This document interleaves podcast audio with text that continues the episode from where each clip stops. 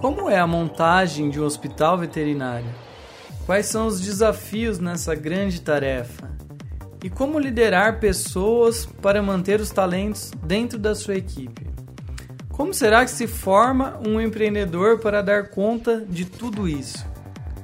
Olá, amigo empreendedor. Aqui é o Dr. Leandro Zani. Bem-vindo a mais um episódio do nosso podcast. Nesse episódio, responderemos essas e muitas outras perguntas. Fique ligado que nosso episódio já começou. Vetapcast, o podcast do empreendedor veterinário.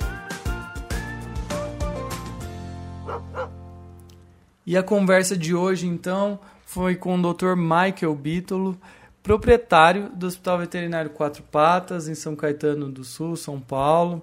Ele já tem 20 anos na área, no seu hospital veterinário, e ele contou um pouquinho desde a criação do hospital, desde antes, desde quando ele ainda era estudante, desde outros negócios que ele teve, que foi moldando toda a sua trajetória até se formar esse grande empreendedor que é o Dr. Michael. Foi uma conversa muito rica, tem muito ensinamento aí no meio. A gente já pede um pouco de desculpa por algumas dificuldades técnicas, porque a conexão falhou um pouquinho. É claro que não é viável estar presente com cada um dos entrevistados junto com ele para fazer a entrevista presencial. Então a gente precisa fazer via internet, a gente tem esses probleminhas. A gente agradece a sua compreensão, mas isso não atrapalha nada e com certeza você vai aproveitar bastante essa conversa.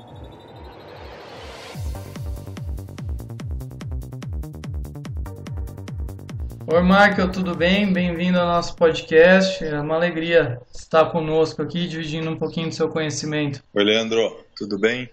Para mim é uma honra estar aí participando aí das suas conversas aí. Se eventualmente a nossa conversa puder estar ajudando alguém, já fico muito feliz. Com certeza ajudará. Bom, eu conheci melhor o Michael que eu tive lá no Hospital Quatro Patas, em São Caetano, no comecinho de setembro, né? Tive essa alegria aí de poder dar o treinamento de esporte nutricional avançado para a equipe lá. E foi muito bom. Foram três dias excelentes que eu guardo assim com bastante carinho. É, não só a, a, parte técnica de nutrição, mas as conversas, né? E nesses dias, é, em dois dias, né, a gente almoçou junto e a gente conversou bastante lá, né, Michael? Daí eu já te fiz o convite do, do podcast e agora deu certo, porque a gente trocou bastante ideia, foi bem legal e eu queria trazer alguém para falar para o nosso público aqui da experiência de um hospital veterinário. Mais um, um, hospital veterinário que hoje já tem 20 anos, né? Ele não se constrói da noite para o dia. E o que a gente quer mostrar para o nosso ouvinte é como é esse processo, como que é essa construção até chegar nisso. Bom, Michael, antes disso eu quero saber de você como médico veterinário e como se formou esse médico veterinário. Conta aí pra gente onde você estudou, que tipo de aluno que você era na faculdade. Vamos lá, Leandro. É, bom, eu, eu fiz uh, a minha graduação em Alfenas, lá em Minas, né? É, eu sempre tive uma vontade de fazer alguma coisa relacionada à agropecuária, isso sempre foi um, um sonho, um desejo que eu tinha desde criança. A grande verdade é que durante um tempo a minha ideia era agronomia. Né? Meus pais tinham, têm até hoje uma propriedade rural, e acho que talvez em função disso. Mas aí chegando perto da faculdade, ali no, no colégio técnico, eu acabei decidindo realmente pela veterinária. Eu Acho que acabei tendo uma afinidade maior por isso, né? E decidi fazer veterinária. Num primeiro momento, ou pelo menos durante quase todo, ou todo a graduação, toda a graduação, a ideia sempre foi lidar com grandes animais, até por conta dessa, dessa afinidade que eu tinha com a agropecuária. É, eu fui um aluno, diria que assim, mediano ao longo do curso. Graças a Deus eu sempre tive um pouco de facilidade para aprender ou para pegar as coisas, né? Eu nunca fui um aluno que precisei estudar muito. Me dedicava, assim, naquelas coisas que eu gostava, umas coisas que eu não gostava muito, sinceramente, não me dedicava, não, né? É, eu já tinha tido uma experiência de morar fora, então para mim isso também foi um pouquinho mais fácil na época. Mas eu diria que foi um aluno mediano. Foi um aluno mediano e, e, e principalmente no que eu me identificava, eu tirava lá boas notas, eu me dedicava até razoável. Viu? Legal. E daí durante o curso de graduação já tinha um panorama mais claro em que atuar ou estava meio perdido ainda? Não, eu tinha assim, na verdade, quando eu entrei na faculdade, então eu já tinha obviamente definido pela veterinária, né? Uh, por conta desses contatos que a gente tinha no interior, nós tínhamos um amigo, era um amigo do meu pai, inclusive, que ele trabalhava numa fazenda, ele era administrador de uma fazenda grande no interior, mas ele tinha a propriedade dele também tinha algumas ideias. Essas ideias eram sempre em função ou, ou, na área de reprodução bovina, né? A gente fazia lá inseminação, transferência de embrião, assim por diante. Era uma área que me, me chamava muita atenção, me trazia prazer em, em pensar, em estudar, enfim.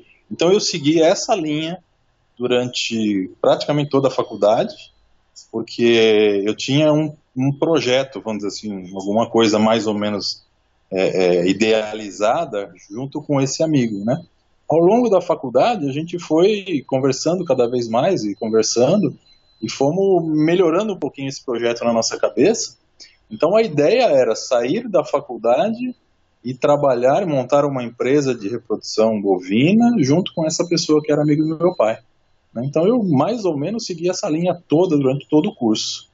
Apesar de que quando a gente começou a fazer é, é, pequenos animais, especificamente cirurgia, é uma coisa que eu também gostei bastante. Então eu fazia, fazia com gosto, enfim, mas sinceramente nunca imaginava na vida ter um dia que trabalhar com cachorro e gato, né?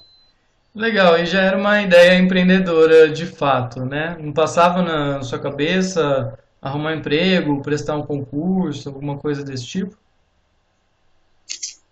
Não, Leandro, assim, verdade é que é, existia essa ideia empreendedora, mas eu mesmo, propriamente dito, não, não tinha ainda muito essa ideia de ser o, o empreendedor ou parte do empreendedor, né? A ideia era que o cara empreendesse, ele ia obviamente empreender ou ele ia injetar lá um, um, um valor, né, um dinheiro, e a gente ia é, desenvolver essa empresa. Né? Então, obviamente, tem um certo empreendedorismo nisso, mas a parte financeira ia ficar por conta desse amigo.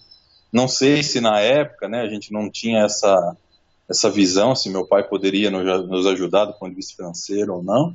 Né? Agora, prestar um concurso, sair de lá, bater na porta, procurar um emprego, levar um currículo, não, nunca, nunca, nunca me passou isso pela cabeça. Tá, legal, interessante. E aí, essa ideia foi para frente, não foi? Como que foi isso? Leandro, por uma fatalidade não foi. O que acontece é assim, quando eu saí da faculdade, então quando eu me formei, né, eu me formei, enfim, é, saí da faculdade, fui para o interior, né, meus pais ainda moravam aqui na capital, mas eu fui para lá e fui conversar com esse amigo, com esse amigo do meu pai, com essa pessoa. É, no dia que eu cheguei na fazenda, ele estava recebendo um veterinário, né? Eu tinha um veterinário fazendo serviço para ele lá, enfim. Então sentamos, conversamos, falamos, pronto, me formei, estou aqui, estou à disposição, o que, que a gente vai fazer, né? Ele falou, bom, então agora que está pronto, você está formado, a gente vai começar a estruturar isso realmente, vamos começar a colocar esses planos no papel, vamos colocar a idealizar a, a empresa. Mas isso vai levar um certo tempo. E enquanto isso é, ocorre, ele falou: você precisa trabalhar, né? Eu falei: óbvio, preciso de alguma coisa, né? Estou desempregado a partir de agora. E ele me apresentou esse veterinário nesse dia, que foi, sinceramente, um, uma coincidência maravilhosa. Porque esse veterinário, inclusive, ele fazia só reprodução, ele era um representante da Lagoa da Serra, né? E nesse momento eu já fiquei empregado, já conversei com a pessoa, a pessoa falou: não, você já trabalha comigo a partir de hoje até o dia que você quiser. Né? Então, foi uma, uma surpresa agradabilíssima, porque eu fui para fazer um contato e saí com um emprego enquanto eu, vamos dizer assim, idealizava essa, essa, essa empresa nova. Só que, por uma fatalidade, isso foi em fevereiro, né? Em maio, se não me engano, foi dia 5 de maio, essa pessoa faleceu. Esse amigo do meu pai. Ele teve um infarto e faleceu. Então acabou tudo por aí. Né? O projeto caiu por água abaixo, só que eu estava empregado no momento. Então isso também me ajudou bastante. Né? O que seria seu sócio, então, foi o que faleceu. E daí você continuou trabalhando como veterinário. Exatamente isso. Foi isso que aconteceu. Tá. E, e aí, como que foi para você encarar isso? É, foi um balde de água fria, né? Na, na, nas minhas pretensões. Mas ao mesmo tempo, eu estava fazendo o que eu gostaria de fazer, né? Então esse veterinário é uma pessoa fantástica, nós temos uma amizade de irmãos hoje praticamente, né? E, e, e ele me deu assim toda todo o suporte, toda a estrutura e me ensinou muitas coisas que eu, eu, imaginava que eu gostaria de saber, de fazer, tal. Ele me deu uma liberdade gigantesca para fazer as coisas e me botou no trabalho, né? Ele falou, olha, tem uma fazenda para tocar um, um projeto lá, não sei aonde no Mato Grosso, vai, se vira, tal. Então ele me botou no mercado e isso me fez crescer assim, com, em, em todos os aspectos, né? Demais. Então no fundo, no fundo eu estava fazendo o que eu gostava, só não tinha mais aquela visão da empresa, né? Sim. Com certeza, né? Era um autônomo, de certa forma, empregado, mas entre as duas coisas, né? É, era aquele, aquele emprego de veterinário, como todo mundo sabe, né? Na verdade é um emprego que não é emprego, você não é, uma, não é registrado, não tem um CLT, era um autônomo ali, mas também é, é, era o que tinha no momento e, e sinceramente, para mim não era uma coisa que, que me trazia problema e não, eu não me importava com isso, né? Eu estava ali ganhando uma baita uma experiência, estava ali com, lidando com uma situação né, totalmente nova, lidando com pessoas totalmente diferentes, sozinho, sem ter a quem recorrer às vezes, porque a gente estava longe. E isso foi muito legal, isso foi, foi, foi me ajudando muito. Sim. E... Passado um certo tempo, é, eu fui dar uma no... Não, por favor, continua a sua história aí. É, eu fui, eu fui fazer um, um, projeto numa fazenda no, no norte de Mato Grosso e terminamos esse projeto, enfim. E no dia de voltar, eu estava almoçando na cidadezinha lá e, e acabei conversando com uma pessoa na mesa ao lado. Essa pessoa, por é, é, era, era um proprietário de, de, de, fazendas também, se apresentou, me apresentei, ele já estava ali na região, enfim, e começou um novo ciclo a partir dele. Ele ofereceu uma nova oportunidade, né, eu voltei para casa, pensei um pouco, peguei essa oportunidade, liguei para ele, e aí fui gerenciar algumas fazendas, né, fui gerenciar quatro fazendas, na verdade, desse, dessa pessoa, do grupo dessa pessoa. E depois disso? Então, Leandro, aí é, teve uma outra, uma outra situação bem legal, assim, bem interessante, né? Porque eu comecei eventualmente fazendo o trabalho técnico, ou seja, eu fui contratado para fazer o trabalho técnico, mas como eram propriedades diversas, é, eu fui contratado para ser técnico, né? Veterinário lá, mas com o passar das necessidades eu acabei adquirindo uma série de outras funções, né? é, passei a ser administrador de umas fazendas. Administrar isso em todos os aspectos, operacional, financeiro, obviamente financeiro dentro da, da, da, fazenda, da rotina da fazenda, né? Então, a gente trabalhou com máquinas, desmatando fazendas, a gente trabalhou com, com o pessoal é, construindo casas, construindo curral, comprando e vendendo gado. Então, isso trouxe para mim uma, uma experiência muito legal, né? Uma experiência de negócios, assim que acabei tendo que fazer, apesar de não ter sido combinado, mas que me deu um, um crescimento e o mais importante, a relação com as pessoas que, que não tem preço, para ser sincero. Foi muito legal isso. Com certeza. Imagino quanto isso te moldou, né? Como empresário mesmo, como gestor de pessoas, né? E como isso influencia até hoje. É, e essa questão da gestão das pessoas, eu acho que foi a, talvez a coisa mais importante, sabe? Porque assim, ao mesmo tempo que eu lidava com um proprietário, né? E um desses proprietários, só para você ter uma ideia, ele chegou, ele era prefeito de Uberlândia na época, né? é, eu lidava ao mesmo tempo com aquela pessoa que era o peão de fazenda, bem humilde, que tinha os dois filhos pequenininhos, e no final do dia a gente sentava com os filhos para brincar lá, jogar bolinha de gude, enfim. Então essa relação é uma relação que, sinceramente, assim, essa é uma coisa que eu ganhei, que, que, que, que me trouxe, que me traz muito, muito, muito benefício, né? Então, você conseguir lidar com todo tipo de pessoa, conseguir entender as necessidades de todos os tipos de pessoa, e uma outra coisa super importante, também participar da relação dessas pessoas, né? Como essa pessoa de um nível se relaciona com outro, tendo você no meio ali como um observador ou às vezes até como um interlocutor, né? Então essa gestão de pessoas é o que mais valeu a pena em tudo isso. Mas é, eu vejo assim que pelo pelo que eu te conheci, né, que para você foi algo assim meio que que natural. Me corrija se eu estiver enganado, mas não foi algo que você precisou treinar. Às vezes a gente faz um curso de RH mas você descobriu esse potencial ali na prática, foi assim? É verdade, eu nunca fiz nada de, de, de curso, não tive nunca nenhum ensinamento a não ser a, o dia a dia, a vida e, o, e, e, e os ensinamentos, vamos chamar assim, o que, que a gente trouxe aí da família, de moral, do meu pai, enfim. Foi, foi uma coisa que foi acontecendo, sabe? Foi acontecendo, obviamente, durante esse caminho todo devo ter feito muitas coisas erradas e certas, enfim. Mas isso foi uma coisa que aconteceu mesmo, aconteceu no dia a dia. A necessidade trouxe esse acontecimento. Isso reflete muito, até um ponto que eu ia falar depois, mas já dá para adiantar agora, né? Que quando eu tive aí, você comentou que vários veterinários da equipe foram é, crias da casa, né? Foram estagiários, se mantêm é, até por vários anos, né? E a rotatividade da equipe é bem baixa. E esse é um sinal muito bom, né? Sinal de que a gestão de pessoas está dando certo, porque quando as pessoas querem ficar no, no trabalho, que o ambiente é agradável de certa forma, né?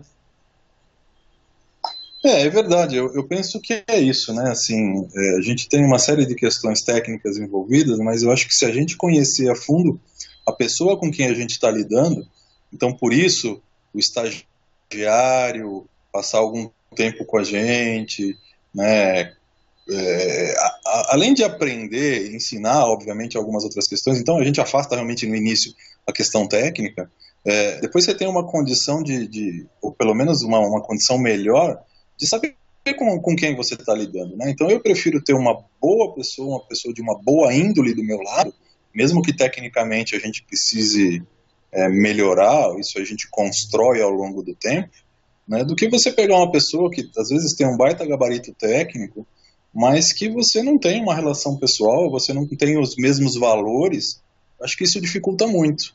E eu acho que isso traz para a gente essa questão de você conseguir manter equipe, né? Porque você, na verdade, vem construindo essa equipe. Você vem, devagarzinho, essa equipe vem se formando naturalmente. E também as pessoas que aqui ficam, imagino que também tem essa mesma relação comigo, né? Também deve ter a mesma forma de se mesma forma de pensar. Isso é, eu, acho que é extremamente construtivo. Sim, e eu vejo isso quando é positivo é, num negócio em que a primeira busca não é o dinheiro, não é o lucro, mas sim o, o propósito, né? Vocês identificam esse propósito, conectam esse propósito e, e daí isso é consegue persistir por mais tempo, né? Algo que dura. É, esse, esse é uma questão, Leandro, que é, eu também comento muito com o pessoal, essa questão do, de ir atrás do dinheiro, né? Todo mundo, eu acho que em algum momento da vida já foi atrás dele ou vai atrás dele. Eu fui um desses, não tenha dúvida. E até porque é difícil, né, você ter uma, uma empresa no, no Brasil, enfim, você é obrigado a... Você está ali andando em cima da corda bamba muito tempo. Então, em algum momento da vida, você se pega pensando no dinheiro. E eu me peguei já por algumas vezes olhando assim. Você chega de manhã e vê o que, que aconteceu no dia anterior. O que, que eu ganhei, o que, que eu não ganhei, quem que eu atendi, quem que eu não atendi. Mas esse momento na minha vida talvez tenha sido o mais chato. Né? A partir da hora que eu consegui pensar, olha, esquece do dinheiro. Vamos, obviamente, trabalhar e deixar com que ele aconteça com certeza a coisa mudou, né? A coisa mudou mesmo. É, E isso é uma coisa que eu converso muito com o pessoal que chega para trabalhar com a gente, porque o pessoal chega e talvez, obviamente, até pela fase que nós estamos passando, muita gente com dificuldade financeira, familiares desempregados, enfim, o pessoal realmente olha o dinheiro em primeiro lugar, né? E eu, eu, eu converso sempre com o pessoal, falei, espera, espera um pouquinho, não olhe o dinheiro agora. Eu sei que amanhã tem uma conta para vencer, eu sei que, que a gente tem gente aí que está muito apertado, está enforcado, mas tenta achar uma outra forma, né? Tenta achar um outro modelo. Vamos trabalhar, pensa no seu trabalho, o dinheiro vem como consequência.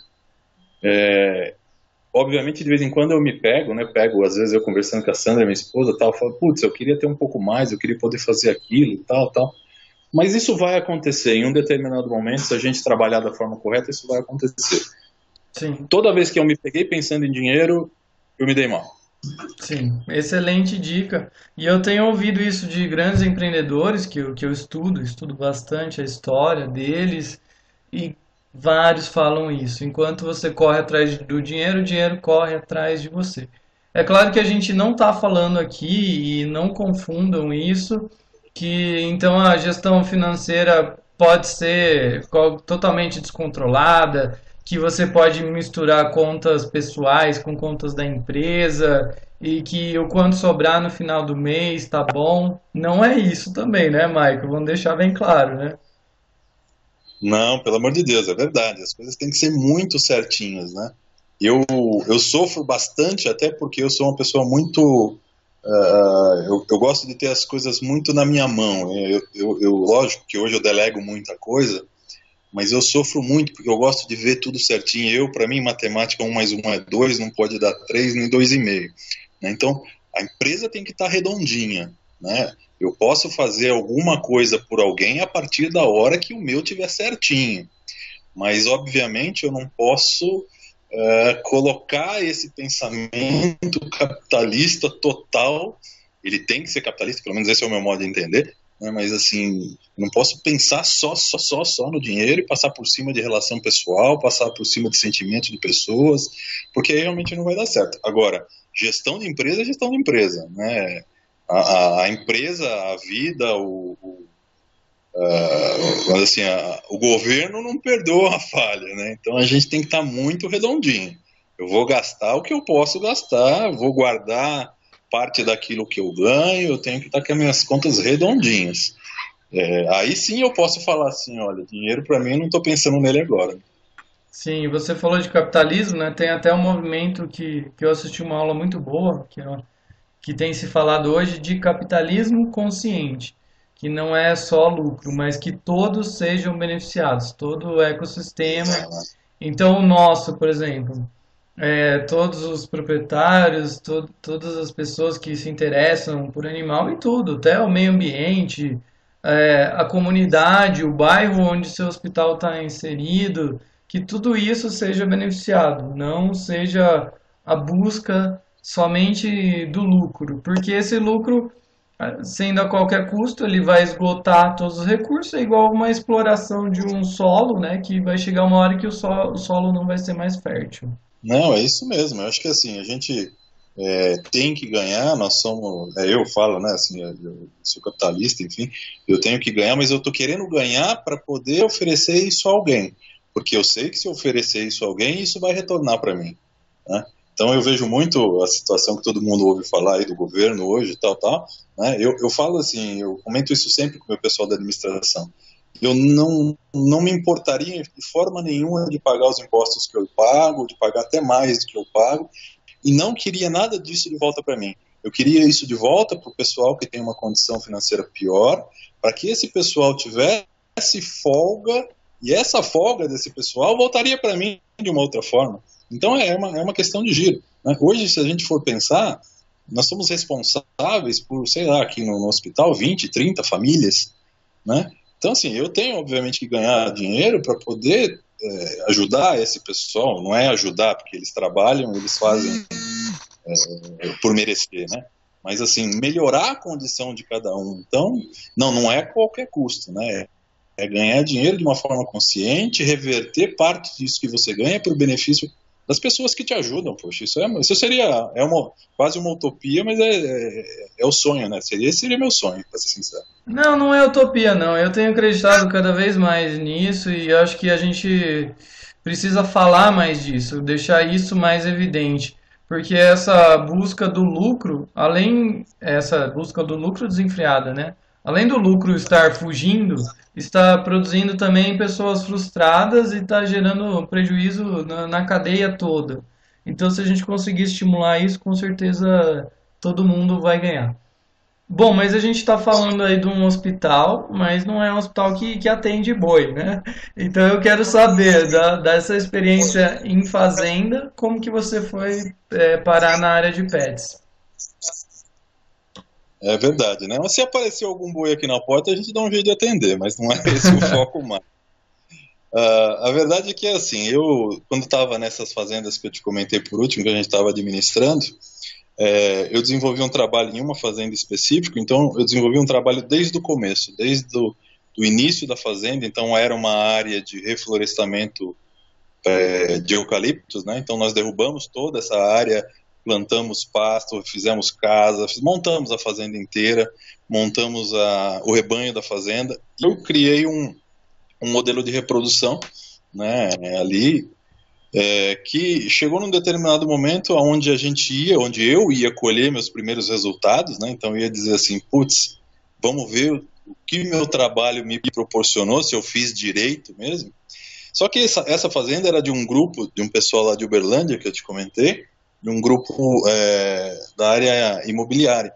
E aconteceu do pessoal uh, apareceu um negócio e o pessoal resolveu fazer desfazer dessa fazenda, né? Resolveu vender essa, o gado todo, a propriedade, pedir, é, levaram todas as vacas que eu tinha montado para pro, pro, esse programa de, de reprodução para abate. Isso me deixou assim completamente desanimado, sabe? Então, fiquei realmente desiludido com essa situação. Continuei ainda na empresa, mas até então eu já, obviamente, conheci a Sandra, que é, hoje é minha esposa, e ela trabalhava numa clínica, num hospital em, em Itatiba, desculpa, Atibaia, aqui no interior de São Paulo.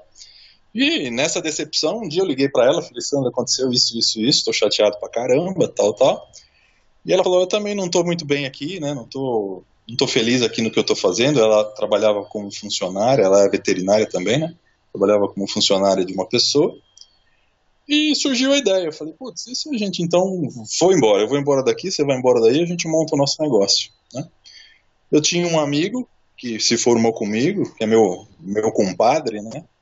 E ele tinha uma clínica em Piracicaba, de pequenos animais conversei com ele e ele falou: vem, vem para cá, passa uma semana comigo. Eu passei uma semana com ele na clínica, vendo a rotina, o que, que ele fazia, o que, ele não fazia.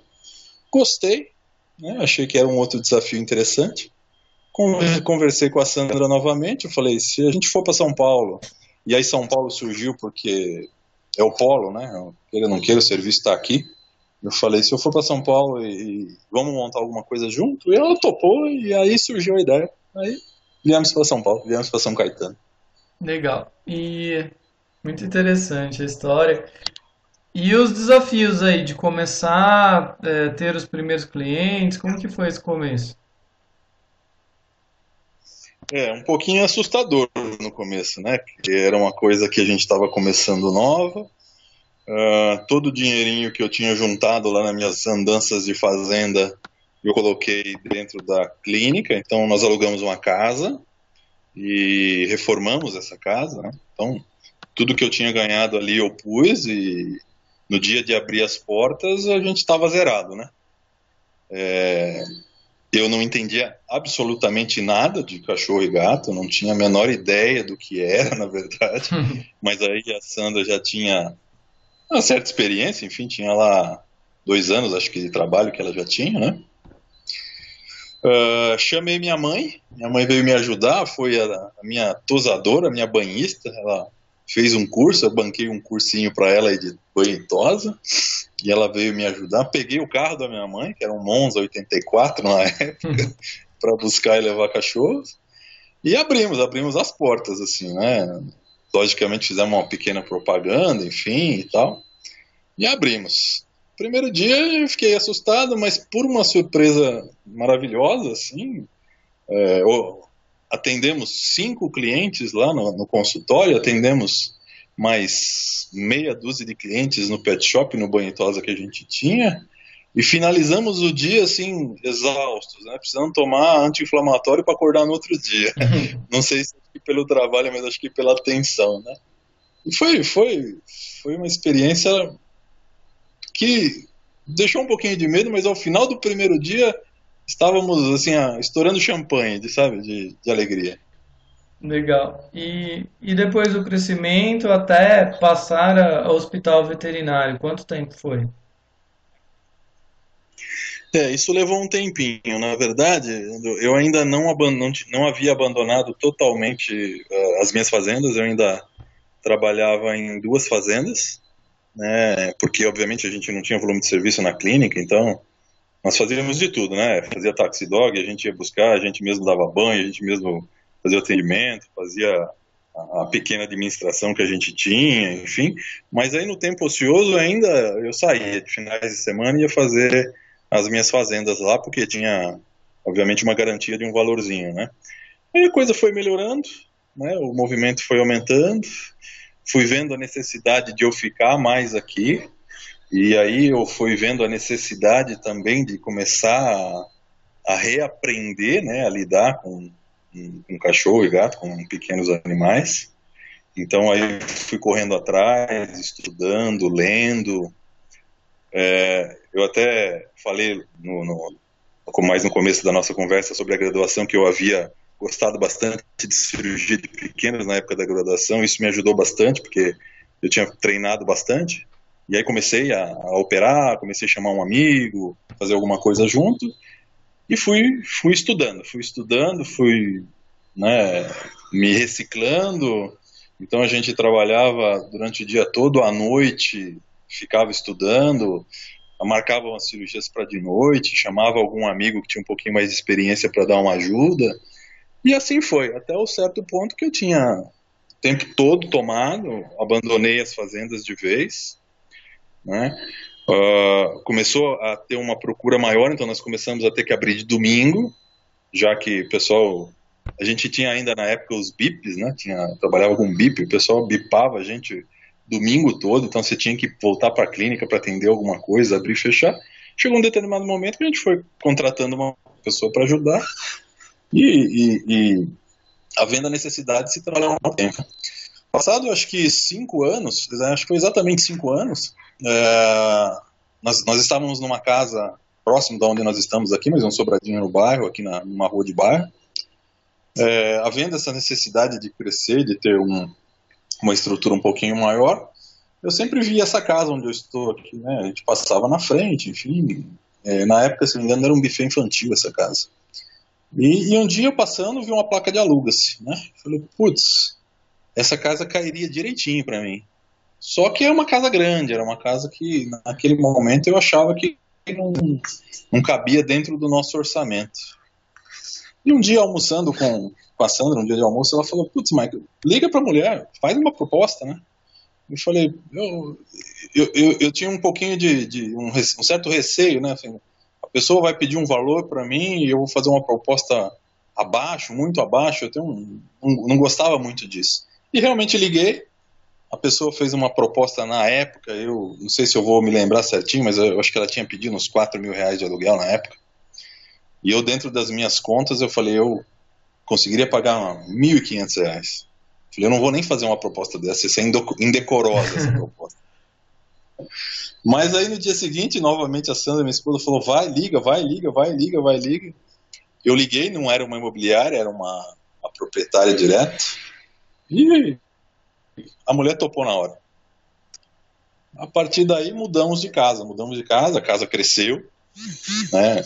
Tivemos um espaço maior, obviamente também resolvi fazer uma reforma e a coisa foi andando, o movimento foi aumentando. Começamos a ter que abrir de noite, então no começo eu vinha para cá, ou ficava aqui à noite. fomos vendo a necessidade de ajuda, arrumei uma colega, né, que também muito empreendedora, uma pessoa fantástica, é, começou a trabalhar à noite com a gente, para mim, e assim a coisa foi acontecendo, e foi necessitando de mais gente, mais gente, mais gente, mais gente, e hoje a gente está aí, 24 horas por dia, um montão de gente trabalhando junto. Legal, muito interessante essa história, esse crescimento. Eu queria destacar um ponto aí na, na sua carreira, é que você veio de outra área, tá? E poderia até se intimidar, né? Porque não estava praticando isso na, na rotina. Mas você foi atrás de, de aprender, de aprender com colegas, de fazer curso, né? Eu tô aqui no, no seu site, eu tô vendo especialização em radiologia, ortopedia, cirurgia geral e aprimoramento em oncologia e ultrassonografia. Então, tomou gosto pelo estudo mesmo, né? É, dei tiro para todo lado, essa é a grande verdade, né? É, mas foi bom, tem uma formação bem completa. Se não fazer tudo, entender um pouco de tudo, né? Porque ainda nessa época, é, hoje ainda é assim, mas ainda é, quando eu comecei o hospital, então realmente assim, né? A gente tinha a necessidade de fazer um pouco mais, é, eu sentia essa necessidade, né? A gente não tinha, por exemplo, centros diagnósticos. Existia, obviamente, o Provet em São Paulo, mas aqui para nós no ABC, é, quando, eu, quando a gente montou a clínica, a primeira clínica, não tinha um centro diagnóstico. Então a gente foi percebendo essa necessidade e talvez isso realmente tenha contribuído muito para a gente fazer, é, para chegar onde chegou e com os próprios pés, né, sem ajuda de ninguém aí. Sim. Muito interessante. Vou fazer uma pergunta que acho que eu sei a resposta, mas é, ao começar você tinha essa ambição de, de virar o hospital e pensar no serviço completo, com várias especialidades, exames e tudo mais junto? Leandro, sinceramente tinha, cara. Isso é, isso é, eu tenho todos os dias, assim.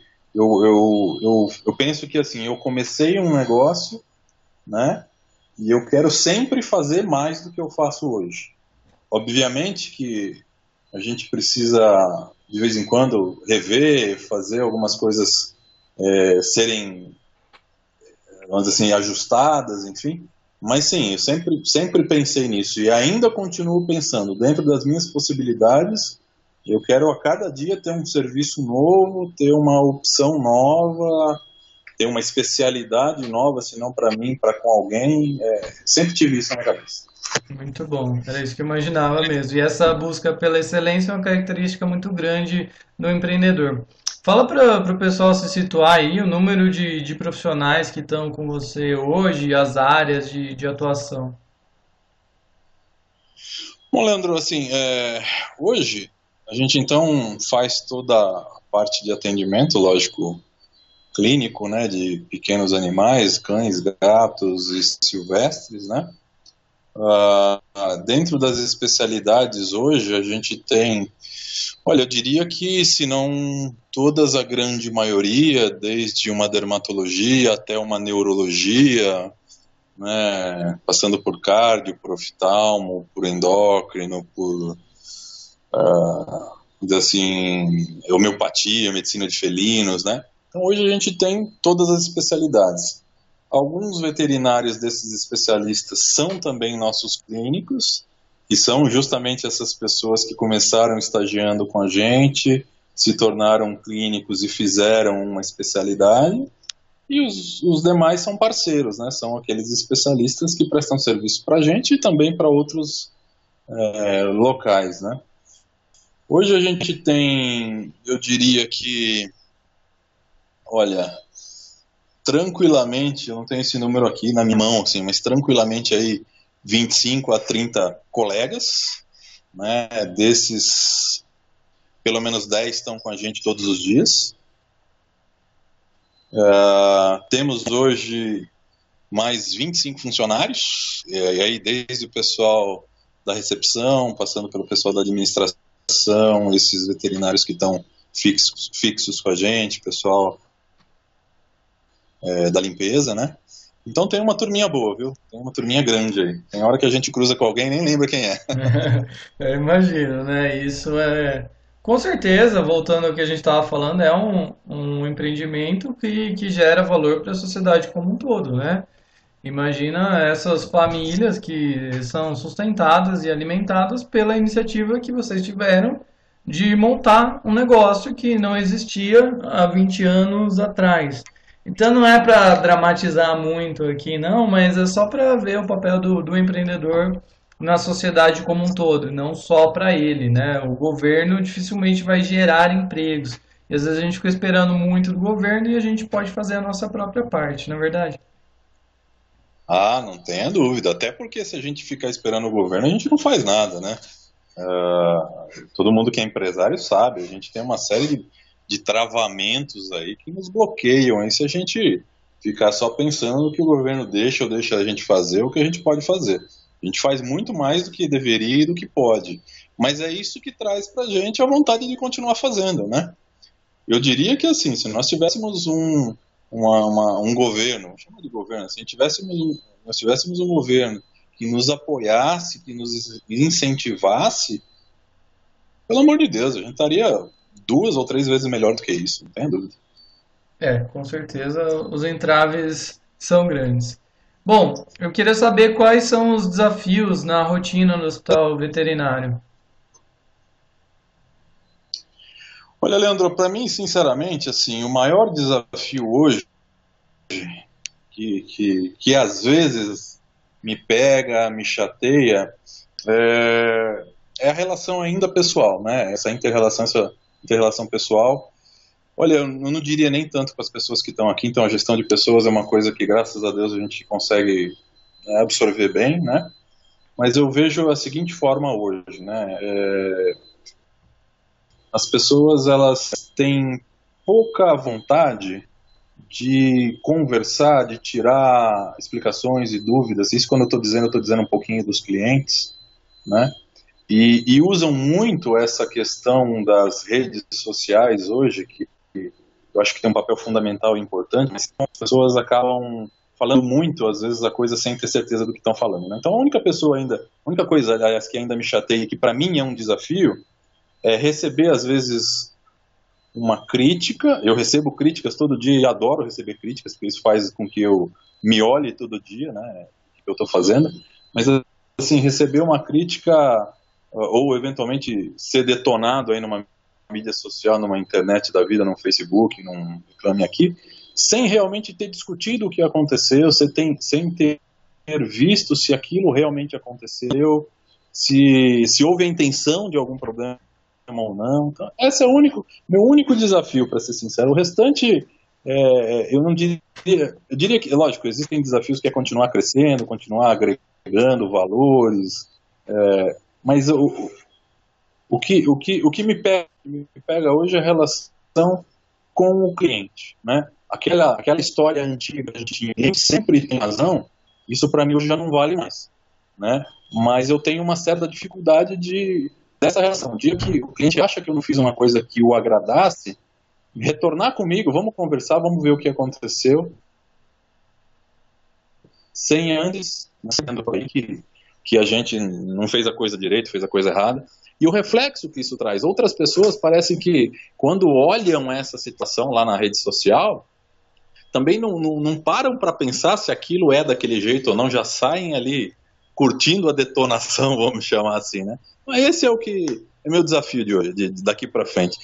Me, me, ou me acostumar ou fazer com que isso mude de alguma forma. Com certeza. E como empreendedor, a gente vê que não dá para ficar só esperando, né? Sempre tem o que a gente fazer é, para mudar isso. E um dos pontos que você tocou aí, que é uma das coisas que a gente conversou quando eu tive por aí, é que esse negócio do cliente ter sempre razão, que não necessariamente é assim. A gente estava falando sobre esse ponto, que quando a gente afirma que o cliente tem sempre razão, a gente tem que se desgastar muito para agradar o cliente, para ele ter razão. Então, quando a gente faz isso, é porque a gente está buscando o lucro pela, eh, como primeiro objetivo. E é o que eu te falava naquele dia que acho que a gente, como gestor, de alguma forma, a gente precisa proteger o colaborador de alguns clientes que não têm razão de fato, né? É, é, verdade, isso é uma coisa que é super, super importante. É, se a gente der razão para o cliente toda hora, você vai acabar é, desprotegendo, vai acabar culpando por uma coisa que às vezes não é verdade o seu colaborador. E esse colaborador é o cara é, tão ou mais importante do que o próprio cliente, né? Porque esse é o cara que está dentro da sua casa, está te ajudando, está no seu dia a dia, né? E hoje você tem uma um, um, um, um, hall de pessoas no mundo aí, vamos dizer assim, que são esses nossos clientes, né? Que tem muitas pessoas que realmente não são tão equilibradas quanto deveriam ser. Então, se a gente der razão para todo mundo, a gente vai estar tá pensando só no dinheiro mesmo e vai dar errado, não tenha dúvida que vai dar errado. É claro que a gente aqui também não está é, afirmando que o negócio não precisa de clientes e que se a pessoa foi mais ou menos grosseira e está chorando, está estressada, a gente tem que já sair xingando, não é nada disso também, tá? Porque às vezes a gente vê, a gente vai entrar para uma consulta e o veterinário, o é, colega já prepara a gente, né? Fala, ah, a proprietária é difícil. E às vezes nem é tão difícil assim, né? Também não é por esse ponto, né? É, então, essa é uma coisa interessante que você falou. Tem dois aspectos aí que eu vejo. É, essa passagem do tal do telefone sem fio, né? Então, a, a recepção chega lá, o, esse cliente é chato, ou o próprio veterinário, quando faz o atendimento, é, faz esse, essa, passa essa informação para o outro, que às vezes vai fazer depois um outro dia o retorno, e, e, e, isso, é, isso é ruim. Eu, sempre, eu converso sempre isso com o pessoal. Faça a sua própria uh, análise do cliente. Não, não, receba análise do outro, da outra pessoa, né? Porque a situação foi uma outra, as coisas eram diferentes, né? E eu acho interessante que você falou isso. Uma coisa que eu vejo aqui com, às vezes acontece com com, com o pessoal, com os colaboradores internos. O pessoal às vezes interna um cachorrinho e fala assim, ó, esse cachorro, aquele cachorrinho é bravo. Né? O, o, o, próximo plantonista que chega já chega assim que sem querer pôr a mão, né? Então falo, meu, para, vai lá, e se você também achar que ele foi bravo, ele foi bravo com você, não é que ele é bravo. Né? Então, faça a sua análise individual daquela situação, daquela nova situação, daquele novo cliente, em, em, em, momentos diferentes, em momentos diversos, porque as coisas mudam muito, são muito dinâmicas. Né? Então, é verdade isso. Nós, nós, nós precisamos do cliente, nós temos que atender o nosso cliente na excelência. Isso eu sempre falo. Agora, de vez em quando, eu vou pegar algum cliente que mesmo eu atendendo, imaginando que eu quero atender ele, que eu fui excelente no meu atendimento, eu não vou conseguir deixá-lo feliz, eu não vou conseguir atender todos os seus anseios. Agora, essa é uma outra situação, né, que acontece às vezes com a gente e que também tem aprendizado nisso. Então, aquele cliente que chegou que eu não consegui atender ele, se eu conseguir perceber o perfil daquele cliente, talvez eu consiga mudar a minha conduta, não preciso mudar a minha concepção, a minha essência, mas eu consigo mudar a minha conduta para atender um outro cliente parecido com ele. Então, é muito interessante. Mesmo os clientes teoricamente chatos que nos, nos acusam, nos detonam, nos ensinam. Eu falo isso pessoal todo dia. É verdade. Sabe o que aconteceu comigo ontem mesmo, né? Fui atender e aí o veterinário estava lá e falou: já atendi essa mulher, ela é chata, ela é difícil, né? Eu falei, ah, tá bom, né? Vamos lá, porque eu falo para os outros que a gente não, precisa, não pode ter esse preconceito, então tá na hora de eu aplicar aqui na, na minha consulta. E eu fiz a consulta e ela, assim, era preocupada, ela queria bastante detalhe, mas de forma nenhuma ela foi chata e me questionou minha conduta ou alguma forma desagradável. Então eu não fui com armas, né, com ela. Eu tive um cuidado de esclarecer todos os pontos, explicar muito bem. A consulta durou muito tempo, né, mais do que o normal, mas acredito que ela saiu satisfeita. É, eu tenho, eu tenho um episódio, uma passagem super interessante que é, um dia eu estava na recepção, eu estava na, tava na, no balcão ali na, na recepção mesmo, é, tinha recepcionista do meu lado, mas eu estava ali, enfim. E essa cliente entrou, isso já tem, já tem vários anos. Ela entrou e, e ela, a primeira coisa que ela falou, ela falou desse jeito para recepcionista, ela falou, olha, eu já vou avisando, eu não gosto de nenhum veterinário, né? É, nunca tive nenhuma experiência boa com veterinário. Eu estava do lado, né? E talvez eu tivesse num bom dia naquele dia, eu falei, bom, bom dia primeiro, né? Perguntei o nome, ela falou, Rita, eu falei, olha, Rita, eu sou veterinário, né? Sou eu que estou no atendimento. e eu vou pedir uma, uma gentileza para você. A gente vai entrar lá no consultório, eu vou te atender, e a hora que você sair do consultório, aí você me coloca ou na sua lista negra, né? Ou você não me coloca. E desse jeito a gente, falando de um jeito bem legal, assim, bem, bem tranquilo, gentil, eu acabei quebrando o clima. E hoje eu atendo ela sempre, né? Ela é uma pessoa muito difícil, mas eu aprendi a lidar com ela, ela aprendeu a aceitar o que eu falo, e a gente tem uma relação tranquila de atendimento hoje. Profissionalmente consigo lidar numa boa. Muito bom, e é um esforço que depois passa a nem ser um esforço, mas é natural, mas é, é uma prática, né? E esse negócio que a gente aprende na faculdade, em hospitais universitários, a já falar mal de cliente e já estar tá preparado que a pessoa vai estar tá estressada, vai estar tá chorando e vai ser difícil com a gente, só piora, né? É, eu vejo que as pessoas, elas, elas são muito, muito reticentes, assim, ao que a outra vai te trazer, vai te dizer, né? Não sei se o mundo transformou isso, mas as pessoas sentem, parece que sentem sempre que a outra quer ou vai te agredir, né? Então acho que isso eu converso bastante com as pessoas, obviamente que são mais novas do que a gente, a gente ganha isso só com o tempo na experiência.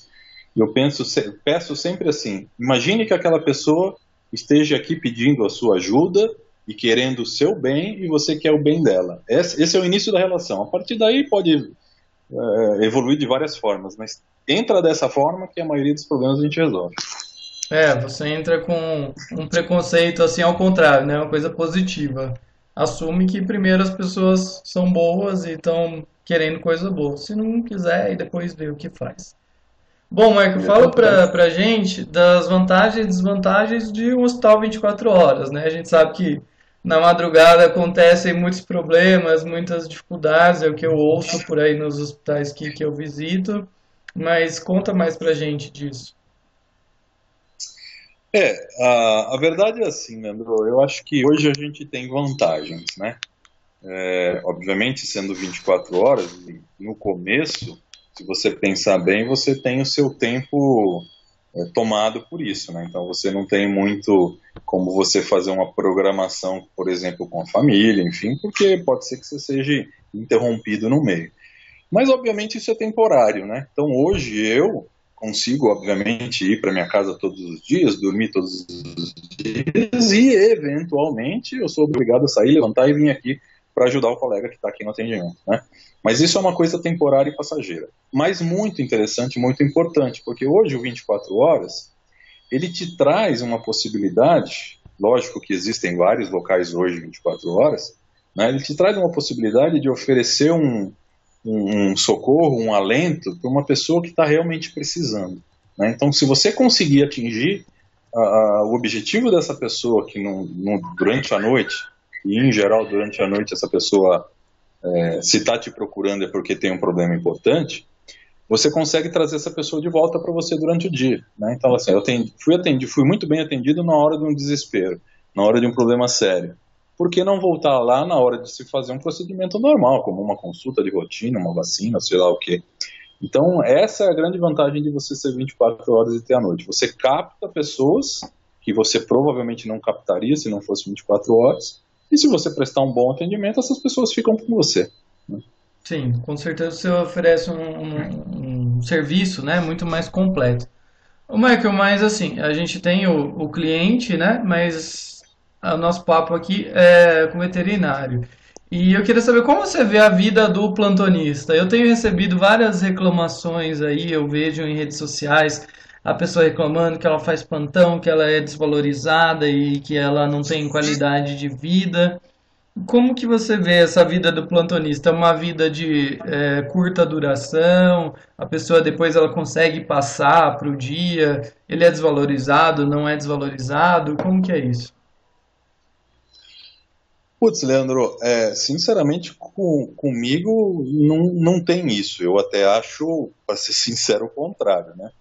a, a valorização que a gente dá para a pessoa que passa a noite, é, até, até do ponto de vista financeiro ela recebe mais, então tem essa valorização financeira, mas ela tem uma, um suporte muito legal durante o dia. Eu não tenho tido problema, inclusive nessa rotação de pessoas, e eu escuto falar isso em alguns outros hospitais, enfim, algumas outras clínicas, 24 horas, que o pessoal troca muito de noite. Eu não tenho tido esse problema, não tenho mesmo. Não sei se eu dei um pouquinho de sorte de achar pessoas que têm esse perfil de trabalhar à noite, né?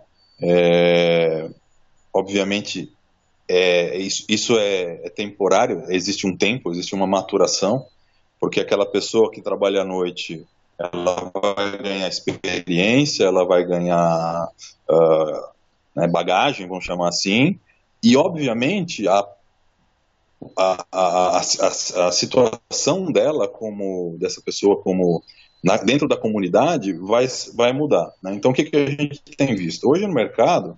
Obviamente, a grande maioria dos veterinários são mulheres, né? É assim comigo aqui.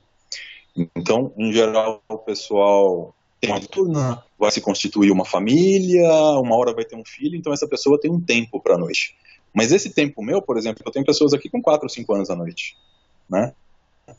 É, e que se adaptaram, que gostam de trabalhar à noite, né? É, é, diferente. A pessoa que trabalha à noite tem que saber que trabalha à noite, tem que ir para casa no dia seguinte, tem que dormir enquanto a sociedade está acordando para trabalhar, né? É diferente. Não adianta pegar aquela pessoa que às vezes vai trabalhar à noite e vai tentar fazer um bico de dia e vai tentar fazer uma outra coisa, porque ela não vai te render em momento nenhum, essa pessoa não vai, não vai nos atender. Então eu não tenho tido problema com isso, não tenho mesmo. Hoje eu tenho duas meninas trabalhando à noite e as duas já estão aqui há algum tempo. Muito então, bom. Para mim isso nunca foi um problema, para ser sincero, graças a Deus. Que bom, mas uh, eu, eu acho, né, pelo, pelo que eu tenho visto aí, que você é uma exceção e eu acho que isso não é sorte, tá? Isso é competência e para conseguir fazer essa gestão, valorizar as pessoas, realmente eu vejo plantonistas que saem do plantão e depois tem uma rotina intensa durante o dia e não dormem, não produzem em lugar nenhum, como você mesmo falou, e, e daí acaba sendo desvalorizado, né? tem esse estigma do plantonista ser menos, né? Ele ser desvalorizado, mas não, não existe é, isso, essa relação, né? Com certeza é um trabalho veterinário muito importante, né? Porque se não tivesse, como seria, né? É, eu, eu penso que, assim, obviamente, se a gente for pensar no pessoal da noite, ele, eles têm um volume de serviço menor porque entram menos clientes à noite, mas ao mesmo tempo eles não têm a mesma estrutura que tem o dia, né? Tem menos pessoas trabalhando com eles, tem menos pessoas para menos colegas para se discutir um caso, até para ajudar a fazer uma contenção é menor, enfim, tudo isso é menor. Só que essas pessoas são muito, pelo menos é o que a gente procura fazer, são muito é, mais bem remuneradas. Então, hoje o meu maior salário é o da noite, não tem a menor dúvida. Né? E, e, e às vezes, eu já vi isso algumas vezes, e eu tenho isso na experiência, uma das meninas que trabalham pra, na noite para mim trabalhava do dia, durante o dia. Né? Então ela, ela foi para a noite, obviamente num, num, primeiro momento foi por conta do, do, do, dinheiro, do valor, que era melhor, mas se, se adaptou à noite. Né? Então, é, essa pessoa sendo relativamente bem remunerada, ela não vai precisar fazer o bico durante o dia, teoricamente, e ela vai ter condição de falar assim: eu faço um bom trabalho, né? Eu, eu consigo trabalhar tranquilamente, porque o volume de serviço é, me é menor, ganhando relativamente melhor, não precisando me estressar durante o dia. Durante o dia, essas pessoas conseguem tocar a vida, por exemplo, vai num banco, vai fazer uma coisa de rua com a família, coisa que se trabalhasse do dia não conseguiria fazer, teria que matar trabalho para fazer isso. Então tem essa outra, esse outro lado. Só que para isso tem que ter um lugar legal para trabalhar e para isso tem que ganhar melhor do que os outros para fazer, né? Então, Sim. Então talvez seja essa a, a, o pulo do gato, não sei. Sim, a gente sabe das dificuldades por aí, né? E que realmente na maioria dos lugares o plantonista não é valorizado e não tem essa remuneração é, tão justa, né? Às vezes nem é parte da equipe, é uma pessoa externa que vai lá e faz um, um freelance, né? Mas a gente luta para que isso seja melhor para todos. Bom, Michael, chegou o um momento que você tirou o pet shop e focou mais na parte médica e deixou de lado né, essa parte de banho, tosa. Até tive a oportunidade de andar na, na sua Fiorino aí, que, que você levava os animais. É, Por que é, essa escolha? Tem muita gente que fica considerando isso. Vale a pena ter o pet shop junto? Não vale? É dor de cabeça? Como foi essa decisão? Bom, Leandro, para mim, assim, a gente quando começou, eu quando comecei, eu nem pensava muito bem se valia a pena ou não valia. A gente começou, né, com sendo veterinário, tendo uma lojinha e, e fazendo o banho tosa. Né, eu acho que avalio da seguinte forma isso hoje. Talvez se a gente for montar uma estrutura, montar uma empresa e essa, se essa empresa for começar num porte pequeno, que é, eu acho que 99% das vezes acontece, a questão do banho é um atrativo inicial, né? É uma coisa que gera o cliente entrar lá na sua clínica no primeiro dia. E a partir daí ele vai te avaliar se se foi um bom trabalho, se vale a pena voltar para outra coisa. Então, num primeiro momento, acho super válido abrir o, o leque de, de opções para o cliente, né? Mas ao longo do tempo, que foi acontecendo é que eu fui sentindo que, do ponto de vista financeiro, a viabilidade do banho, por exemplo, era, era uma coisa questionável. Né? A gente trabalhava, tinha um volume gigantesco de animais entrando, um volume é, é grande, obviamente, também de problemas, né? E uma dependência muito grande de pessoas, que são as pessoas que trabalhavam para a gente no banho tosa, né? Você tem uma ideia, no, no no finalzinho a gente tinha acho que seis ou sete pessoas só por conta disso. Tinha dois carros na rua, tinha dois motoristas, tinha uma coisa assim, sabe? Que a hora que você sentava para poder fazer a conta lá e ver o que sobrou no final do mês perante tanto trabalho, não valia a pena. Mas a coisa foi, foi acontecendo.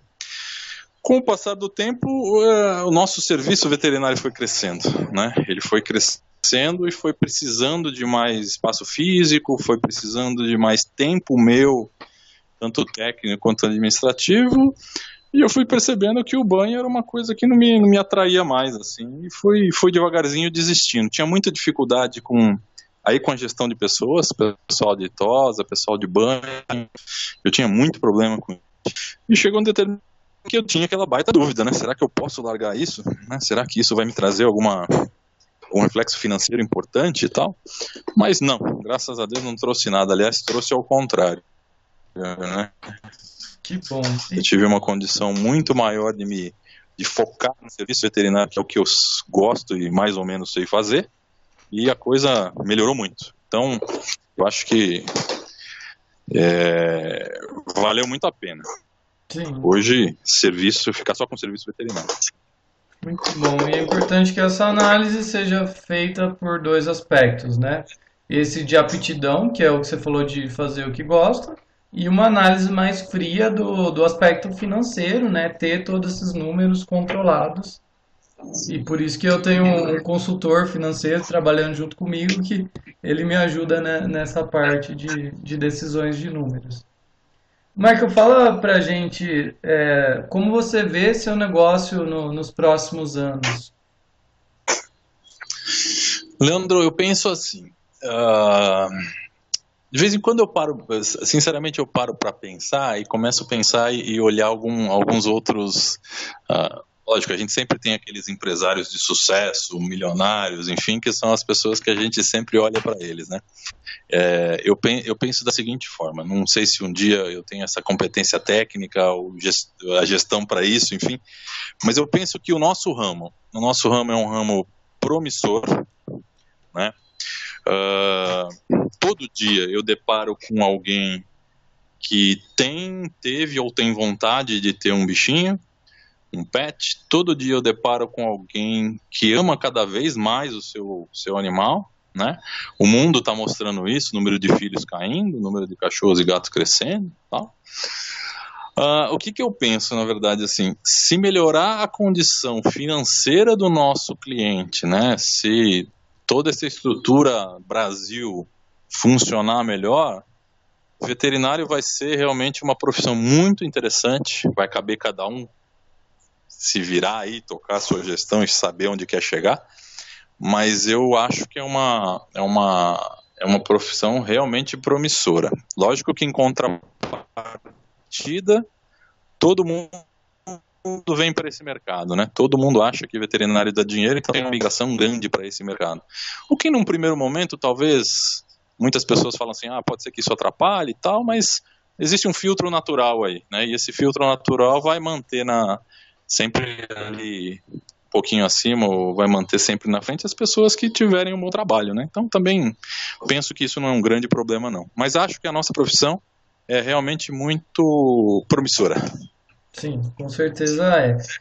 E, e como que é esse desafio de conciliar a administrativa com a técnica? Afinal, você está fazendo cirurgia, você está fazendo consulta, e por outro lado, você está lidando com números, está contratando funcionário, está demitindo funcionário quando necessário, pagando imposto, como que é? É, essa talvez seja a parte mais difícil de tudo, sabe? Porque é, a gente sempre ouve falar que o ideal era fazer uma coisa só, né? Mas é complicado, porque num primeiro momento, né, eu imaginava que isso ia acontecer meio que naturalmente. Eu ia. Todo veterinário começa técnico com a sua própria administração, né, meio que tabajara e vai melhorando. Nós não saímos da faculdade ninguém sabendo fazer nada em termos de administração, né? Então eu, eu imaginei que chegar, ia chegar num determinado momento que eu ia conseguir me dedicar único exclusivamente à administração do negócio, apesar de vamos pensar assim, não foi para isso lá teoricamente que eu fiz a minha faculdade, mas é uma coisa que eu gosto. Mas a, tec, a parte técnica, né, os seus próprios clientes, eles não te deixam acontecer isso, né? Na verdade, o veterinário, como médico, como dentista, ele é a pessoa, né? Então, assim, você é a empresa. Obviamente você tem lá um monte de gente que te ajuda, mas você é a essência da empresa. Então, hoje ainda tenho aquele cliente que fala assim, putz, eu quero que o Mike vacine meu cachorrinho. Ah, não, né? Eu não posso falar, não, eu dependo desse cliente, esse cliente vai me trazer outras possibilidades. Então, então devagarzinho a gente vai dando uma diminuída na técnica e tentando ficar mais na administração. Mas não, eu, para mim, consigo fazer isso até hoje. Né? É, separar as coisas que eu faço hoje. Tem pessoas que ajudam na administração, então elas fazem parte operacional, para me trazer os números, né? e eu dedico parte do meu tempo para observar esses números. Ainda estou um pouquinho longe do que eu consideraria o ideal, mas também já estou começando a rever um pouquinho essas possibilidades e imaginar que isso que eu faço hoje, até pelo menos por enquanto, tá, tá, tá meio contento, né? Tocar as duas coisas juntas. Legal. Sabe que, que eu tenho ouvido no, nos estudos de caso, na, nas histórias de empreendedores que eu tenho acompanhado, que essa importância do contrato com o cliente, né? A gente vê e ouve falar aí que a gente precisa deixar de ser o negócio para passar a ter o negócio. É, na teoria é interessante porque não depender mais de você como profissional autônomo para de fato você virar um empresário. Mas a gente não consegue transferir muito bem, ou se é que consegue, né? Essa ligação que o cliente tem pessoalmente com a gente para um outro membro da equipe. Às vezes é, é bem difícil é, solucionar essa equação. E também, por outro lado, você estando uh, atendendo o cliente, né, você estando à frente do negócio, você sabe como as coisas estão acontecendo. E se você for muito para a parte administrativa, é, corre o risco de você perder a mão assim do negócio, você não acha? E eu acho, Leandro, e depois de, assim, de tanto tempo que a gente está na coisa, a gente realmente tem essa, essa possibilidade de, assim, de ter uma experiência, já ter passado por algumas situações que você vai precisar voltar ali, por exemplo, dentro da sua equipe, né? Assim, é uma situação que você já viveu, já passou, já, já filtrou e a equipe está passando. Então você tem que voltar dentro da técnica, não tem jeito, né? Eu acho que nesse, ramo de, de medicina, de veterinária, nunca vai ter uma empresa ideal, essa empresa aí nesses moldes ideais, né? Eu sou o gestor, eu não sou o técnico, não, não tem. Nesse nosso ramo é uma, é uma mescla, é uma coisa que você precisa estar tá realmente é, é, nas duas situações, né? Ou eventualmente, ao contrário, achar alguém que faça a administração para você e você continua sendo técnico. Olha, passa a ser 100% técnico, mas eu não consigo isso. Eu preciso ver a administração. Então, para mim não encaixa esse, esse modelo teoricamente ideal. Aí. E você sabe que eu tenho apostado aí nesse segundo modelo é, que você falou agora para quem é mais técnico mesmo. Porque se a gente desloca esse cara técnico muito para a função administrativa, ele vai ficar frustrado ao longo do tempo. Se ele gosta de operar, se ele gosta de estar ali com o cliente, e você bota ele falando só de números, ele não, não vai gostar tanto. Então eu acho que você ter um, um administrador mesmo, uma pessoa formada em administração, que tenha experiência nessa área de gestão, ou até uma consultoria, né? Que eu falei da consultoria financeira que eu tenho, que traz um, um suporte muito grande para a gente não se deslocar tanto dessa área técnica e ficar conseguir é, ver bem o negócio, né? É, é, realmente, eu acho, eu acho. Eu, eu tenho essa coisa minha, né, de administração, de ter que passar por mim, das coisas terem que acontecer parte por mim, isso eu tenho certeza que me dificulta. Eu, eu teria teria muito mais tranquilidade se eu conseguisse encontrar, eu até então não encontrei, eu também não procurei direito, né? Alguém que pudesse fazer isso, deixar assim exclusivamente como técnico e fazer a administração para mim. Eu até pelo próprio perfil que eu tenho, eu ainda não consegui me desligar disso, mas eu lido bem com isso, né? É, não sei se isso vai talvez assim me atrapalhar um pouquinho, vai, vai, vai demorar mais fazer eu chegar onde eu quero chegar, enfim. Mas com o tempo a gente vai aprendendo, o tempo também vai nos ensinando. E uma outra coisa importante, né, Leandro, eu acho que é conhecer a outra área, né? A gente, obviamente, falei, ah, a gente fez um monte de curso, estudou um monte de coisa, fez um monte de coisa, só técnico, né? Há pouco tempo que eu comecei a fazer algumas coisas é, administrativas, né? Então, conhecer essa outra área também, que é uma coisa super importante. Às vezes você se, se identifica muito bem com essa outra área também. Né? Então, é, é, super importante. A gente que tem essas duas funções, 20 funções, vale a pena de vez em quando sentar, realmente consultar uma pessoa, uma consultoria, fazer um curso, fazer alguma coisa, para entender e abrir a nossa cabeça, né? Porque a gente tem, às vezes, uma administração muito personalizada, e isso atrapalha às vezes. Sim, é verdade. E eu conhecendo outras áreas, né, como por exemplo marketing, e hoje eu posso usar isso mais dentro do, do meu negócio, dentro do atendimento. Por mais que eu tenha estudado marketing para os meus cursos, né, para outras soluções aí que a gente está desenvolvendo, mas eu posso usar isso dentro da, da minha consulta e de fato eu tenho usado. Então isso traz uma riqueza muito grande, essa diversificação. Ah, traz, com certeza. A gente consegue jogar isso dentro do nosso atendimento. Isso é realmente muito importante. Ótimo, Marco, já estamos aí mais de uma hora conversando, tem muito ensinamento aí é, por tudo que a gente conversou. É, queria saber se você tem alguma dica principal, assim, algo que foi seu maior aprendizado durante esses 20 anos de, de hospital e trabalhando com pequenos animais, que você possa compartilhar com o nosso público. Leandro, eu não sei nem se. É, é lógico, é, é, esse tempo trouxe isso também, sabe? assim, Mas de uma forma mais recente, uma coisa que eu sempre. É, é, que eu tenho pensado muito, aliás, e aí analisando todo esse tempo para trás, eu acho que é aquilo que a gente acabou de falar. Relação pessoal, sabe? Independente do que eu vou fazer, de que tipo de empresa eu vou montar, de que tipo de negócio eu vou fazer eu tenho que me dar bem com as pessoas. Eu tenho que achar que a pessoa que está chegando até mim, num primeiro momento, é uma pessoa de boa índole, uma pessoa que está ali e que precisa de ajuda e que tem muita coisa a me oferecer também, sabe? Se eu tiver isso, se eu conseguir fazer isso, se eu conseguir ter isso como uma meta, eu acho que o restante, lógico que a gente precisa trabalhar pra caramba, a gente precisa estudar pra caramba, mas eu acho que o restante vem, o restante acontece, né? Se a gente tiver essa relação pessoal, porque é isso o dia todo, né? Eu, eu me relaciono com alguém o dia todo. Então, se eu conseguir estabelecer uma boa relação pessoal com o meu próximo, olha, o pessoal vai dar certo qualquer jeito, em qualquer lugar, tenho certeza absoluta. Com certeza esse é um valor que você traz, né, da sua família, de, de toda a sua formação, desse caráter, né, importante. E a gente vê, e eu já falei isso aqui em outros episódios, que tá todo mundo cada vez mais focado no eu, eu quero fazer, eu quero que esse projeto dê certo e eu preciso usar as pessoas para fazer isso ser viável.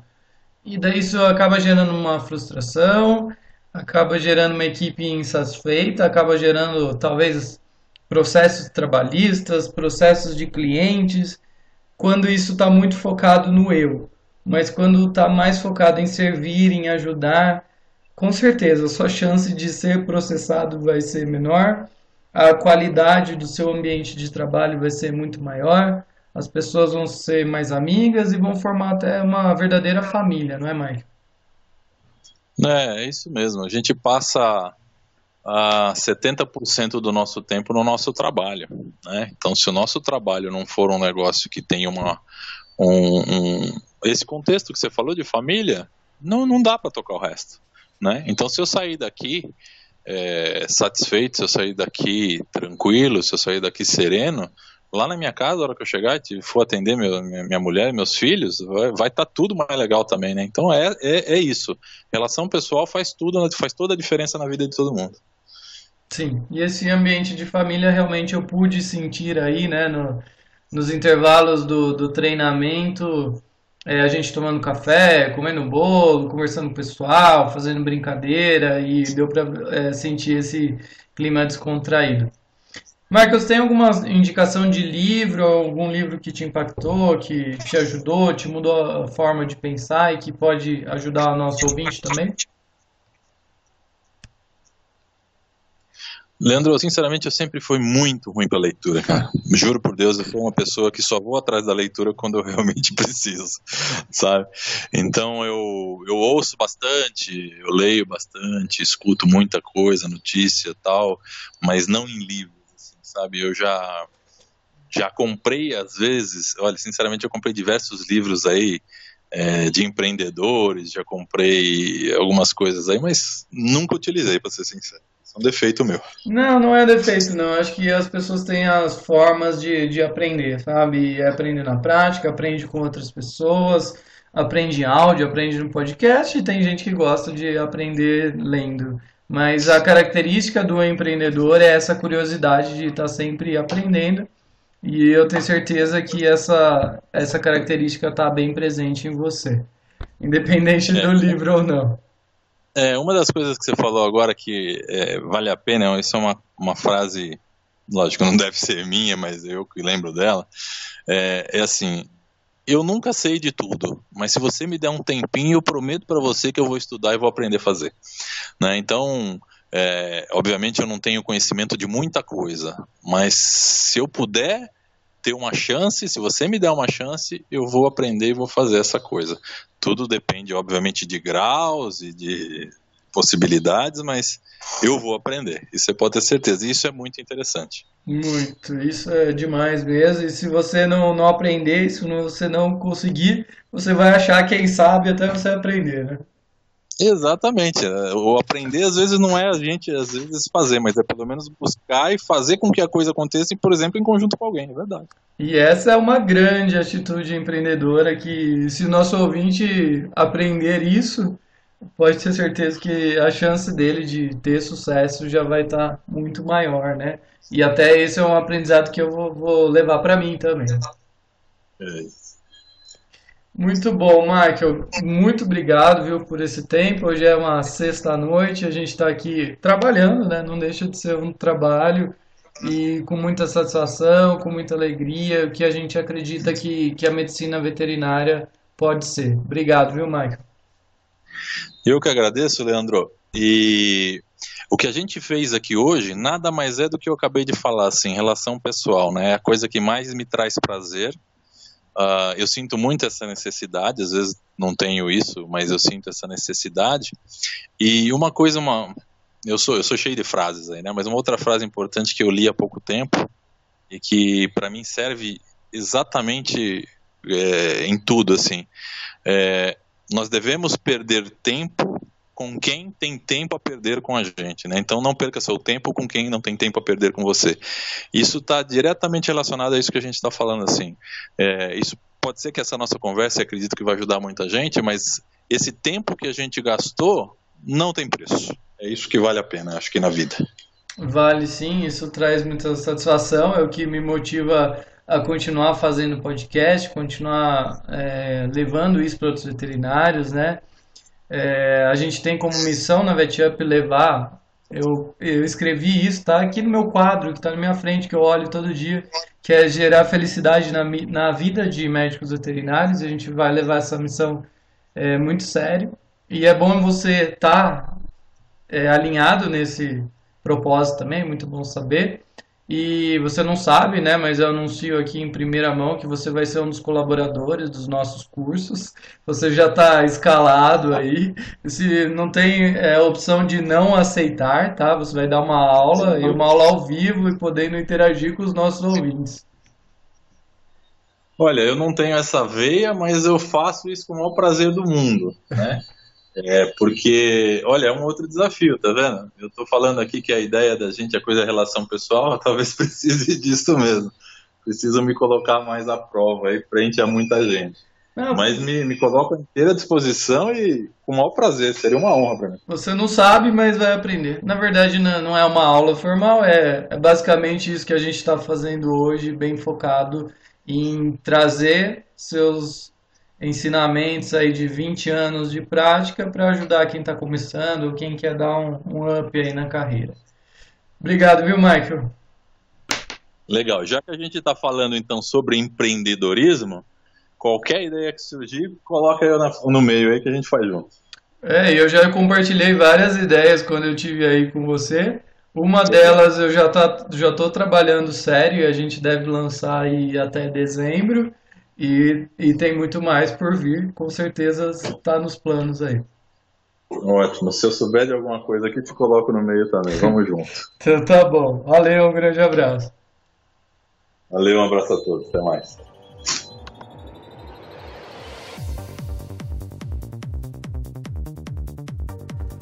Que visão diferenciada, né, que a gente teve. Muito bom, eu fiquei muito feliz com essa conversa também. Então é muito bom a gente encontrar empreendedores que estão alinhados com esses valores e tudo que a gente falou é muito verdadeiro, de não buscar o lucro como primeira coisa, mas buscar propósito. E é isso que a gente acredita, que nosso propósito dentro da medicina veterinária é muito nobre.